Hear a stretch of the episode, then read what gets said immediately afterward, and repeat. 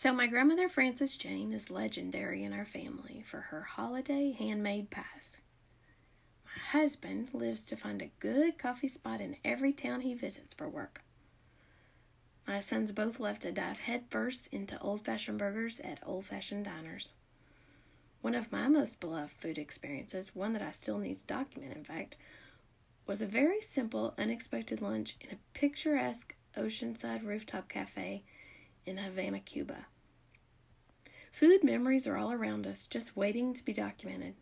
Based on the extensive numbers of food photos that I see on Facebook and Instagram, I'm convinced that while some people may find the practice of snapping a picture before taking a bite a little bit annoying, we all know that there are valuable memories wrapped up in those images.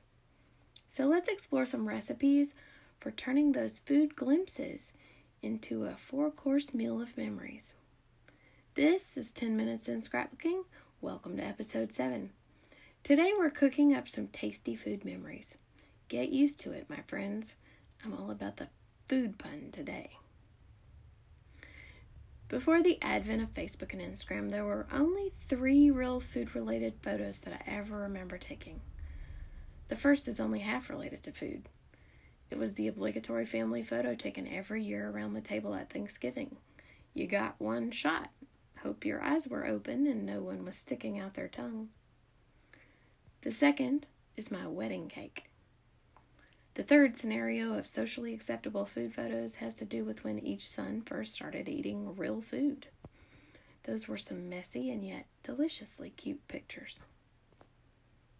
However, since the social media has become so much a part of our lives, and since so many people have freewheeling access to a camera all the time, food photos have definitely become a thing.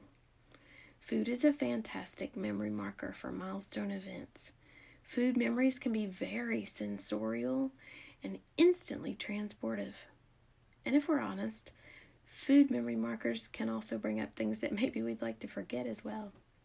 I'm probably not going to be documenting those. You'll have to decide about that for yourself.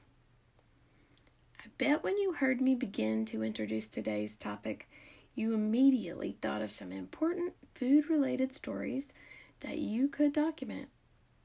But if not, here are a few other appetizers that I hope will help you unearth some food memory markers and the stories behind them. Consider any great food traditions. Do the holiday meals you share with family and friends always involve a specific dish?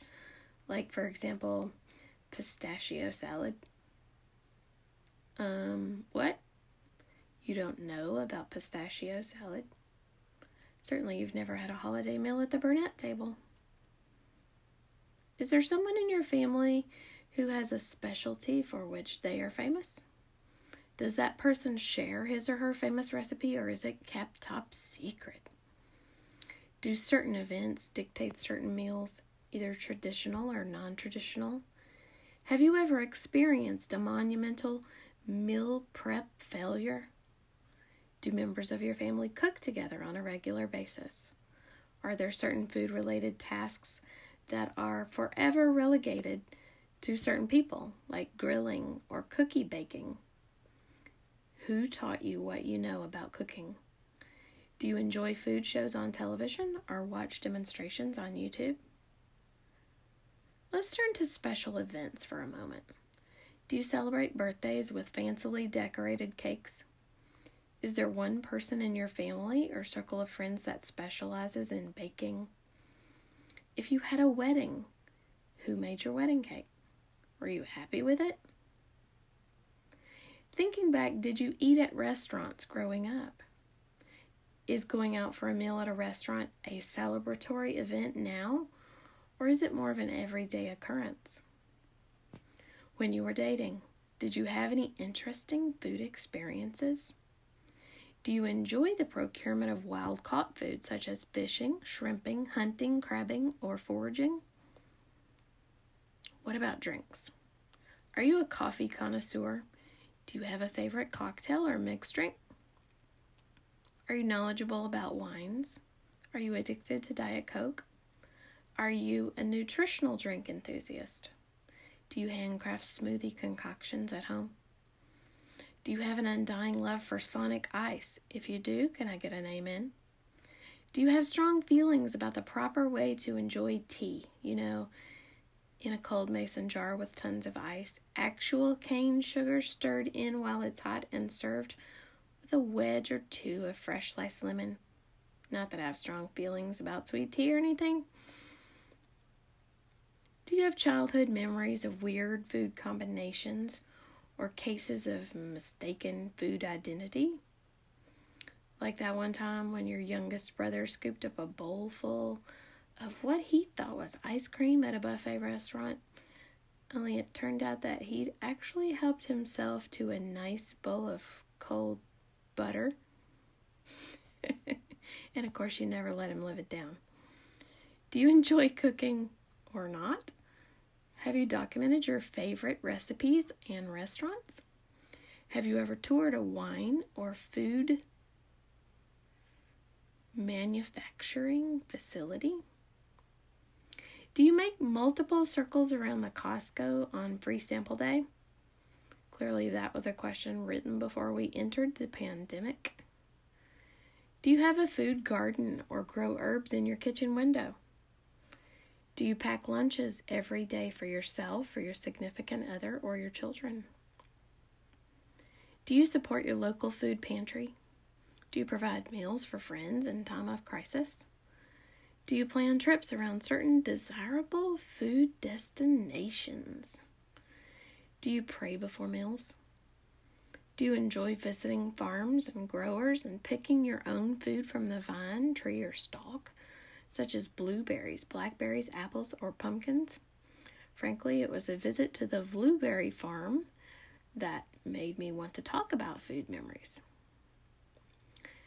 Have your food habits been altered during the pandemic? How has that affected you? Do you have food rituals, such as something you eat at certain times every day? Do you hide certain treats away and enjoy them when you are all alone? Do you know what it means to be food insecure? Do you live near a grocery store? Have to travel a long distance to shop for food? Or do you have your groceries delivered? Has that changed in the pandemic?